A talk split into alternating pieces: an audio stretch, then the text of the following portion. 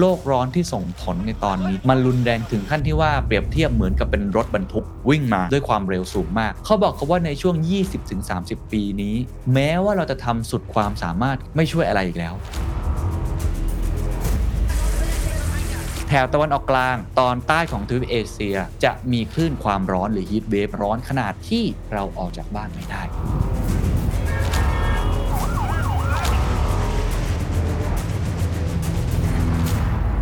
ไม่มีจุดที่เราจะหันหลังกลับได้อีกแล้ว สิ่งที่เราทำได้คือเริ่มต้นทำอย่างจริงจังตั้งแต่วันนี้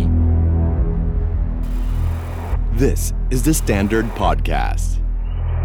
The Secret Sauce. Executive Espresso สวัสดีครับ ผมเคนนักครินทร์และนี่คือ The Secret Sauce Executive Espresso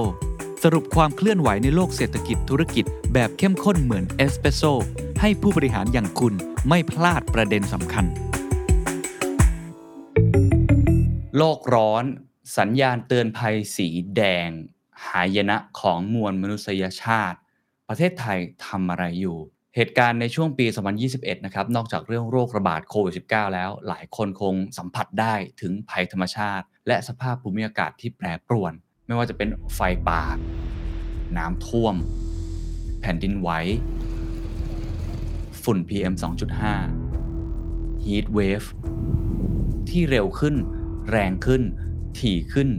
และใช้คำว่าไม่เคยเกิดขึ้นมาก่อน เป็นปรากฏการณ์เกิดขึ้นในหลายพื้นที่ทั่วโลก ไม่ว่าจะในประเทศยุโรป ในประเทศแถวอเมริกา หรือว่าในเอเชียเองก็ตาม เหตุการณ์เหล่านี้เกิดขึ้นมากขึ้นเรื่อยๆนะครับนั่นเป็นสัญญาณเตือนภัยครั้งสำคัญนะครับว่า climate change หรือโลกร้อนนั้นเกิดขึ้นแล้ว และผมอาจจะใช้คำนี้นะครับว่าตอนนี้สายเกินไปแล้วด้วยซ้ำที่เราจะแก้ไขปัญหานี้ แต่เราต้องพูดคุยกันในเรื่องนี้นะครับ หลายท่านอาจจะยังไม่ค่อยทราบนะครับว่า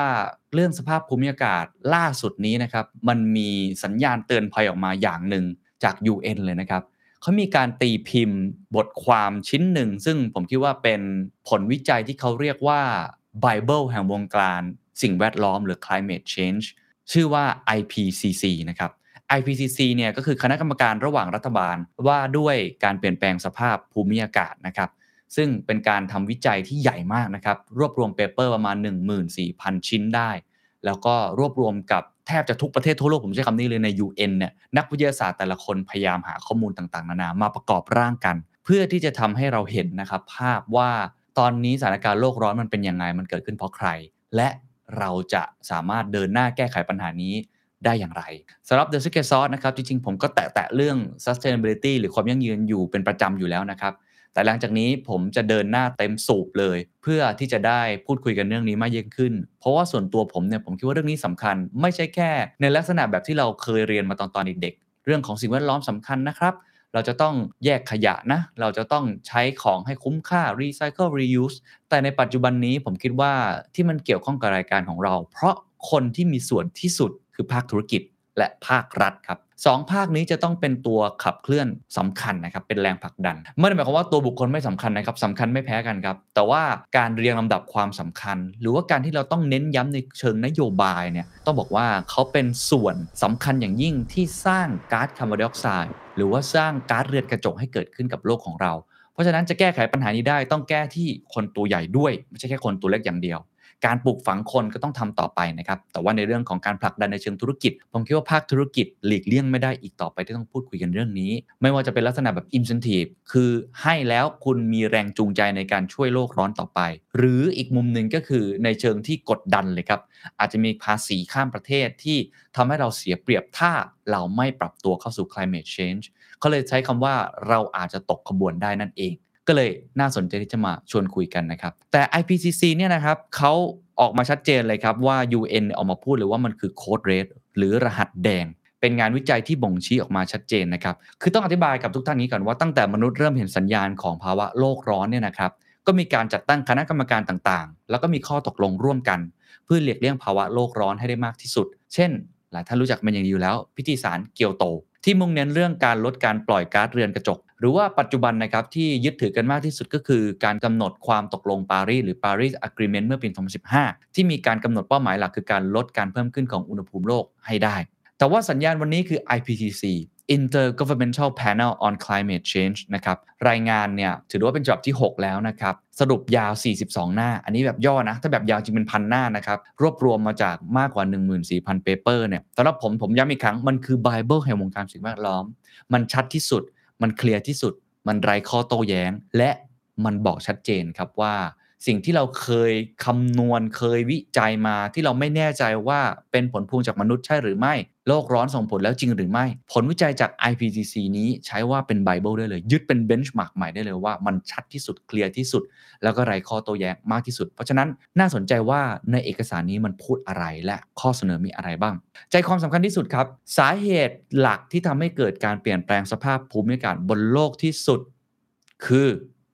มนุษย์ครับ It is indisputable that human activities are causing climate change มนุษย์คือตัวการสำคัญที่สุดก็คือพวกเราเนี่ยนะครับทำให้ภาวะโลกร้อนเกิดขึ้น and making extreme weather events more frequent and severe. ถามว่ามันเปลี่ยนแปลงขนาดไหนนะครับ ในรายงานได้กล่าวถึงรายละเอียดที่สำคัญไว้หลายประการ Second, it shows that climate change is affecting every region on our planet. ทั้งหมดนี้อิทธิพลจากมนุษย์ทั้งหมดเลยครับ เพราะว่ามนุษย์เองเนี่ยนะฮะเป็นตัวการของการปล่อยก๊าซเรือนกระจก And lastly, it explains that strong, rapid, sustained reductions in carbon dioxide และตัวที่โดดเด่นที่สุดของก๊าซเรือนกระจกทั้งหมดที่มีหลายประเภทก็คือ CO2 หรือว่าก๊าซคาร์บอนไดออกไซด์นะครับ and other greenhouse gas emissions could be required to limit global warming.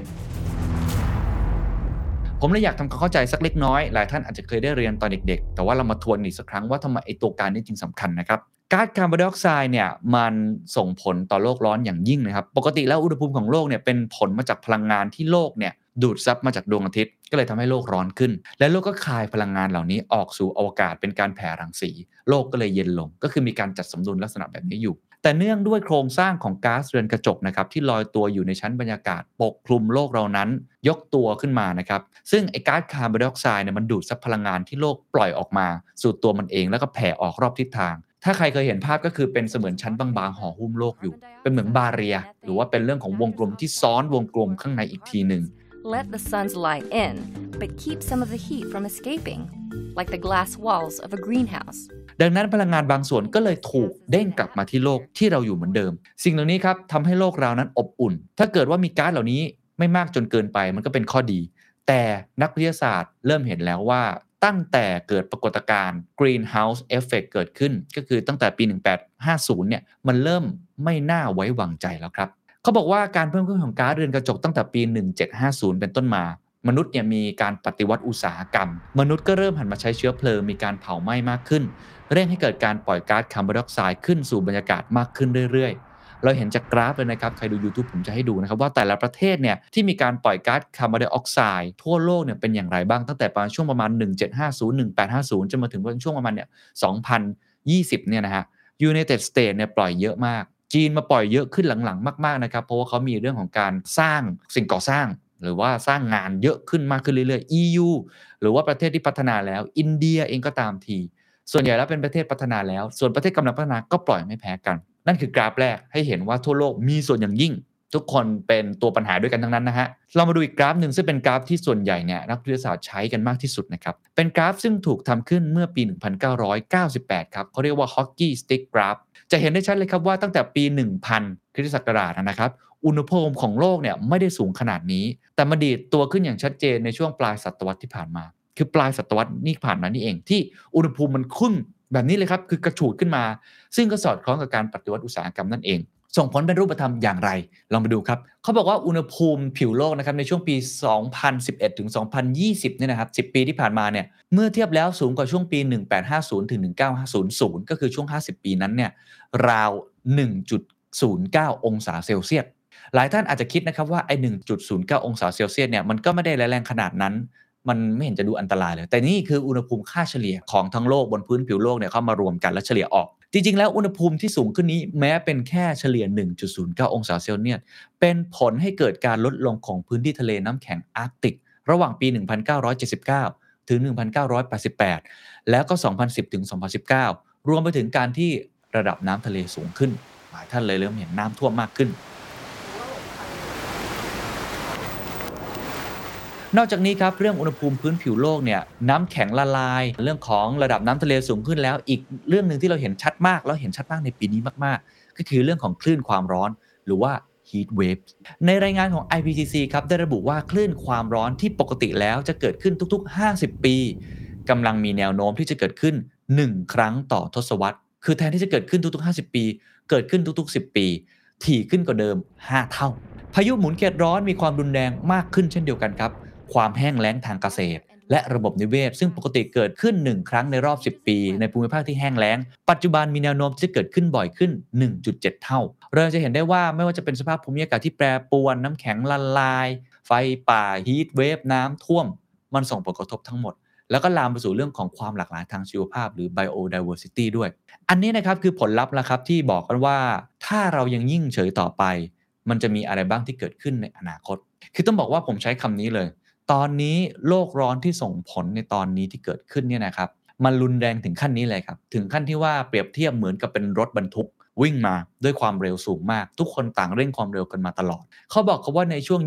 20-30 ปีนี้ แม้ว่าเราจะทำสุดความสามารถ คือลดการปล่อยก๊าซคาร์บอนไดออกไซด์ลงมาได้ สุดๆเลยนะครับ net zero เลยไม่ช่วยอะไรอีกแล้ว ใน 20-30 ปีนี้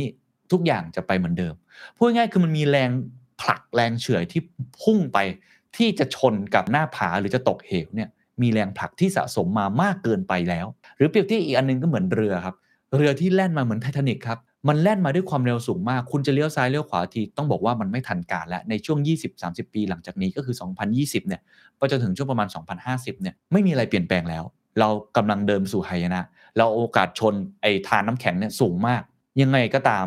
เราก็ต้องทำอยู่ดี แต่ต้องบอกว่านี่คือข่าวร้ายครับว่ามันจะเกิดแบบนี้ เหมือนกับน้ำเดือดครับ น้ำมันเดือดไปแล้วครับ กบที่ต้มอยู่ในน้ำเดือดเนี่ย ถ้าไม่รู้ตัวอีกมีสิทธิ์ตายได้เลยเพราะน้ำเดือดแล้วลวกตายได้เลย นี่แหละครับคือสภาวะของจริงที่เกิดขึ้นเขาเลยบอกอย่างนี้ครับว่า base case scenario นี่คือ base สุดๆนะครับ base สุดๆ จากรายงานของ IPCC เขาบอกว่าอุณหภูมิพื้นผิวของโลก จะยังคงสูงขึ้นต่อไปจนกระทั่งอย่างน้อยกลางศตวรรษก็คือประมาณปี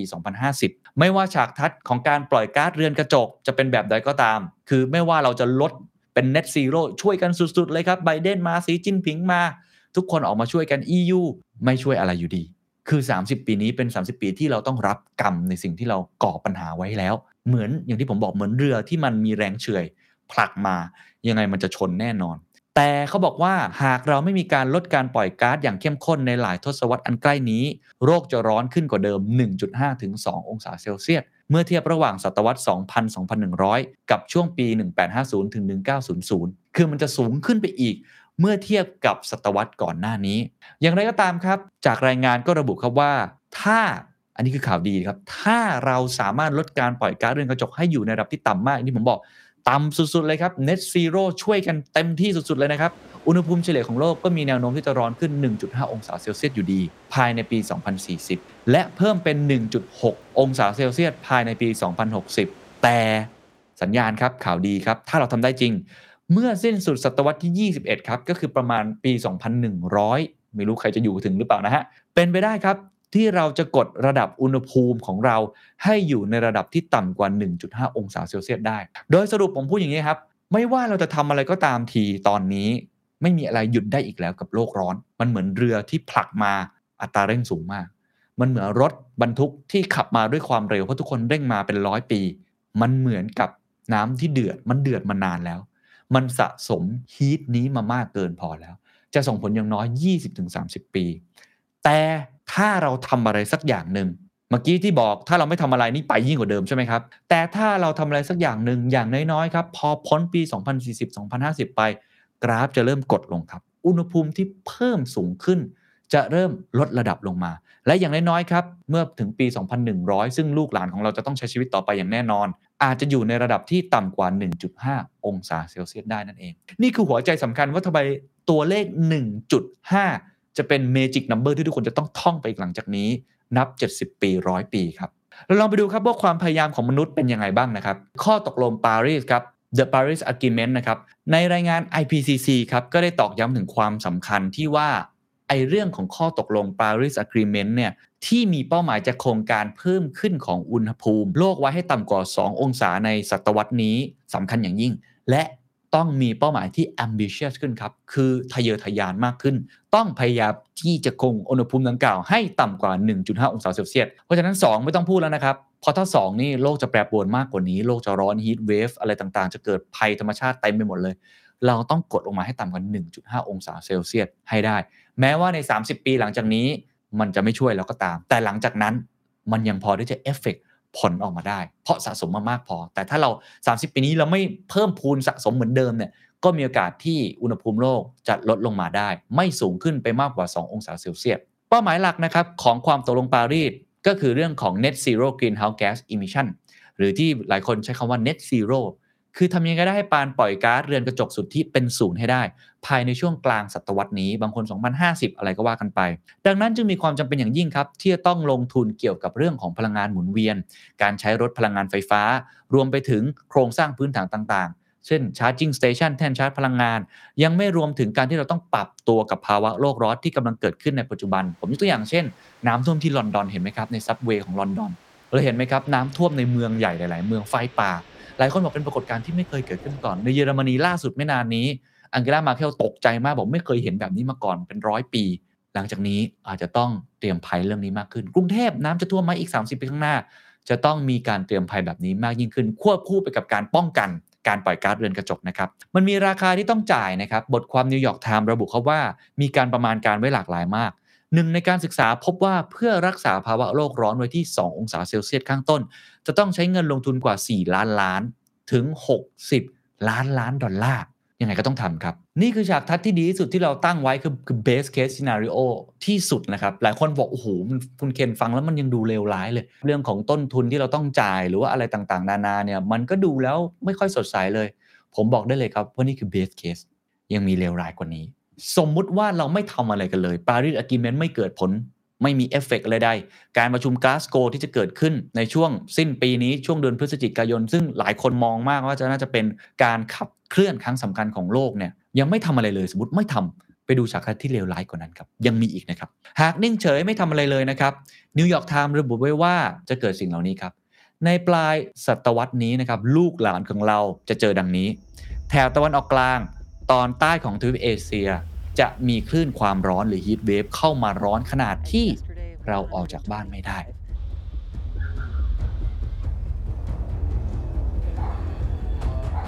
ในการสำรวจต่างๆ นักเศรษฐศาสตร์ประมาณการครับว่าหากเราไม่สามารถทำตามเป้าที่วางไว้ในข้อตกลงปารีสได้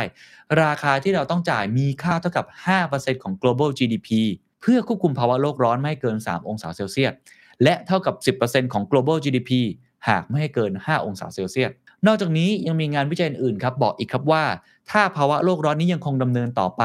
global GDP ต่อหัวนะครับจะลดลงระหว่าง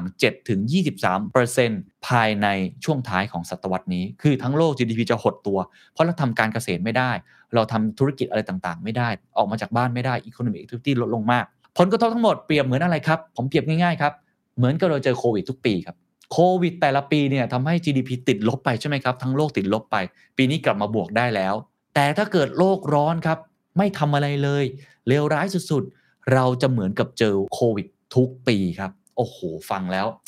สุดๆฮะมันเจ็บปวดมากนะครับโควิดเนี่ยแต่ถ้าเกิดเจอโควิดทุกปีเนี่ยร้ายแรงกว่าเดิม และความน่ากลัวบางอย่างของนักวิเคราะห์ที่เราประเมินนั้น ก็อาจจะบอกว่าเราอาจจะประเมินต่ำเกินไปด้วยซ้ำสิ่งที่จะเกิดขึ้นนอกเหนือจาก heat wave เมื่อกี้ ความแห้งแล้งจะเกิดขึ้นครับ จะครอบงำแถบสหรัฐตอนกลางเมดิเตอร์เรเนียน และแอฟริกาใต้ ประเทศที่เป็นเกาะหรือพื้นที่ต่ำเท็กซัส บังกลาเทศ กรุงเทพมหานคร จะถูกกลืนกินไปกับการเพิ่มขึ้นของระดับน้ำทะเล สภาพอากาศที่แปรปรวนมากๆ มันจะทำให้ฤดูการเก็บเกี่ยวของเราผิดเพี้ยนไปหมดเลยเพราะอุณหภูมิมันร้อนขึ้น ที่แคนาดากลุ่มประเทศนอร์ดิก รัสเซียที่หนาวหนาวมันจะร้อนขึ้น หัวใจสำคัญที่จะร้ายแรงกว่านี้ เมื่อสภาพภูมิอากาศแปรปรวนคือความเหลื่อมล้ำครับ ความไม่เท่าเทียมจะเกิดขึ้นอีก เขาบอกว่าในช่วงปี 1961ถึง2000 การเปลี่ยนแปลงของสภาพภูมิอากาศส่งผลเสียต่อเศรษฐกิจของกลุ่มประเทศที่ยากจนที่สุดของโลก ขณะเดียวกันกลับส่งเสริมเศรษฐกิจแก่กลุ่มประเทศที่ร่ำรวยที่สุด ซึ่งต้องบอกว่าเวลส์เหล่านี้ส่วนใหญ่แล้วเป็นต้นเหตุของปัญหาก็อย่างที่บอกจีน อเมริกา ยุโรป เหตุการณ์นี้ทำให้เกิดช่องว่างของความมั่งคั่งถึง 25%ครับ จะเกิด global wealth gap เกิดขึ้น และแม้ว่าคนที่รับผลกระทบเชิงบวกจาก climate change ก็ไม่ได้หมายความว่าเขาจะหนีพ้น เหมือนคุณสร้างปราสาททรายนะครับท่ามกลางซากปรักหักพัง ถ้าโลกมันร้อน คุณก็ทำอะไรไม่ได้อยู่ดี แม้ว่าคุณจะรวย แม้ว่าคุณจะดีกว่าคนอื่นแต่สุดท้ายโลกทั้งโลกเป็นโลกเดียวกัน เราใช้แผ่นดินเดียวกันเราใช้อากาศเหมือนกัน เพราะฉะนั้นยังไงครับ คุณก็ได้รับผลเสียในอนาคตอย่างแน่นอน นอกจากนี้ครับเรื่องของ climate change ไม่ได้ส่งผลกระทบแค่สภาพภูมิอากาศหรือชีวิตของเราอย่างเดียว จะทำให้โอกาสที่จะปลูกพืชผลต่างๆ มีความล้มเหลวได้มากขึ้น และจะเกิดสิ่งที่หลายคนไม่อยากให้เกิดครับ คือความมั่นคงทางอาหารหายไปพอเราปลูกพืชผลทางการเกษตรไม่ได้เลี้ยงสัตว์ไม่ได้ ก็จะทำให้เกิดวิกฤตขาดแคลนอาหารในที่สุดครับ โดยสรุปแล้วในงานวิจัยทุกงานวิจัยครับ IPCC ล่าสุดรวมกับงานวิจัยอื่นๆนะครับบอกว่า climate change เปรียบเสมือนเป็นตัวคูณครับเป็น exponential คูณเข้าไปครับ ของภัยคุกคามที่จะอาจเกิดขึ้นได้กับทุกๆประเทศ เหมือนโควิดเลยครับแต่เป็นโควิดคูณ 2 คูณ 3 คูณ 4 เกิดขึ้นทุกปีครับ เพราะฉะนั้นสิ่งที่ผมพูดมาทั้งหมดครับ ต้องบอกว่ามันสายเกินไปแล้วครับ ที่เราจะทำอะไรได้ แต่เราต้องเริ่มทำตั้งแต่วันนี้ อย่างน้อยเพื่อให้ส่งผลอีก 30 ปีข้างหน้า ให้มันหยุดยั้งไว้ได้ และมันไม่ใช่แค่เงินอย่างเดียว แต่ทุกคนต้องมาร่วมมือกันช่วยกันทำให้เกิดขึ้นให้ได้ ความท้าทายสำคัญนะครับ ที่ผมอยากจะเล่าต่อก็คือการพยายามลดการปล่อยมลพิษ เพื่อหลีกเลี่ยงความเสียหายในอนาคตเนี่ยนะฮะมันยิ่งล่าช้ามากขึ้นเท่าไหร่ มันคือวินาทีที่เราจะต้องสูญเสียไป ทุกวินาทีคือราคาที่เราต้องจ่าย ซึ่งเป็นต้นทุนที่มหาศาลมาก เขาก็เลยมองเรื่องปี 2050 เนี่ยเป็นเป้าหมาย net zero ที่สำคัญมาก แต่เขาบอกว่าจริงๆ เนี่ยไม่จำเป็นต้องรอครับ คือเริ่มแต่วันนี้ได้เลย แล้ว 2030 เนี่ยอย่างน้อยควรจะลดไปก่อนแล้วด้วยซ้ำไม่งั้นมันไม่ทันการ ผมก็เลยอยากพาไปดูว่าบางประเทศเขาเริ่มทำอะไรไปแล้วบ้าง ไปดูสหรัฐกับยุโรปแล้วกัน อันนี้ค่อนข้างชัดเจนที่สุด โดยเฉพาะคุณโจไบเดนตั้งแต่ขึ้นมาเนี่ยเขามีมาตรการอะไรหลายอย่างที่ชัดเจนนะครับ วันที่ 21 เมษายนที่ผ่านมาคุณโจไบเดนนะครับได้เชิญผู้นำ40 ประเทศทั่วโลก ร่วมประชุมสุดยอด climate change ย้ำความตั้งใจของสหรัฐที่จะกลับมาผลักดันประเด็นสภาพภูมิอากาศร่วมกับประชาคมโลกอีกครั้ง เขาได้ประกาศงี้ครับว่าจะลดก๊าซเรือนกระจกอย่างน้อยร้อยละ 50 ก็คือประมาณครึ่งหนึ่งเนี่ยภายในปี 2030 และเขาจะผลักดันให้ประเทศเศรษฐกิจขนาดใหญ่ประกาศเป้าหมายการลดการปล่อยก๊าซเรือนกระจกเพิ่มเติม เช่น ญี่ปุ่นประกาศลดร้อยละ 46 ในปี 2030 แคนาดาบอกว่าจะลดร้อยละ 40-45 ในปี 2030 สำหรับภูมิภาคยุโรปครับเป็นตัวตั้งตัวตีมาตลอดครับสหรัฐอาณาจักรจะลดการปล่อยเนี่ยในปี 2030 นะฮะร้อยละ 68 แล้วก็ร้อยละ 78 ในปี 2035 ล่าสุดครับของล่าสุดไม่ใช่แค่เรื่อง incentive อย่างเดียว แต่เป็นเรื่องกฎหมาย EU เพิ่งผ่านกฎหมายสภาพภูมิอากาศนะครับ climate law ที่บัญญัติเป้าหมายการลดก๊าซเรือนกระจก ให้ได้อย่างน้อยร้อยละ 55 ภายในปี 2030 และให้เหลือศูนย์ ภายในปี 2050 ครับสิ่งที่ EU พยายามผลักดันอย่างยิ่ง อันนี้ต้องฟังดีๆนะครับ เพราะจะกระทบกับธุรกิจของประเทศไทยแน่นอน คือข้อเสนอว่าจะมีมาตรการปรับคาร์บอนก่อนข้ามพรมแดน เหมือนกำแพงภาษีเลยครับ วันที่ 28 กรกฎาคมที่ผ่านมานะครับสหภาพยุโรปครับเปิดเผยแผนดำเนินงานอย่างจริงจัง เพื่อตัดลดการแพร่กระจายของก๊าซคาร์บอนไดออกไซด์หรือก๊าซเรือนกระจกนะครับซึ่งรายละเอียดนอกจากตั้งเป้าอะไรแบบนี้แล้วเขาตั้งเป้าเป็นเหมือนกำแพงภาษีเลย เรียกง่ายว่าสมมติว่าประเทศไทยจะส่งสินค้าไปขายฮะใน EU สมมติว่าเป็นเหล็ก แล้วเหล็กของคุณเนี่ยไม่ได้มีเรื่องของคาร์บอน net zero คุณคุณไม่ได้ออฟเซ็ตเอาอะไรไว้ก่อน หรือคุณไม่ได้มีมาตรการอะไรต่างๆ ในการผลิตของคุณเนี่ยที่บอกว่าคุณจะลดคาร์บอนไดออกไซด์เป็นศูนย์ได้ คุณจะต้องโดนเก็บภาษีเพิ่มครับจะกี่เปอร์เซ็นต์เดี๋ยวค่อยว่ากันไป แต่คุณจะเก็บเพิ่ม ถ้าคุณโดนเก็บภาษีเพิ่มเท่ากับความสามารถในการแข่งขันคุณก็จะลดลงทันทีเพราะสินค้าคุณจะแพงขึ้น อันนี้เป็นรายละเอียดนะครับที่เขากำลังหารือกันอยู่ว่า มีโอกาสครับที่จะเกิดขึ้นได้ นั่นหมายความว่าสินค้าหลายประเภทครับที่คุณจะส่งออกไปขายในยุโรป ซึ่งประเทศไทยส่งไปเยอะมากใน EU คุณอาจจะต้องมีป้ายติดไว้เลยว่า net zero มิเช่นนั้นถ้าไม่ผ่านเหมือนมาตรฐานมอกออยอะไรแบบนั้นครับ ถ้าไม่ผ่านมาตรฐานเหล่านี้ คุณต้องเสียภาษีมากกว่าคนอื่นหลายเท่าตัว แบบนี้เป็นต้นนะครับ ซึ่งอันนี้ต้องบอกว่าเป็นอะไรที่กระทบกับโอ้โหการผลิตหรือว่ากระทบกับเรื่องของการส่งออกอย่างยิ่งนะครับ แต่อย่างไรก็ดีครับ EU ยังบอกนะครับว่าไอ้เป้าหมายนี้คงจะต้องใช้เวลากระบวนการอาจจะประมาณ 2 ปี แต่ผมเอามาเตือนไว้ก่อนว่า ถ้ามันเกิดขึ้นจริง ไม่ใช่แค่เรื่องของโลกร้อนแล้ว มันคือเรื่องกระทบเรื่องธุรกิจแล้วถูกไหมครับผมพูดง่ายๆมันเหมือนมาตรฐานที่ยกระดับขึ้นมาครับเหมือนมออกเหมือนออย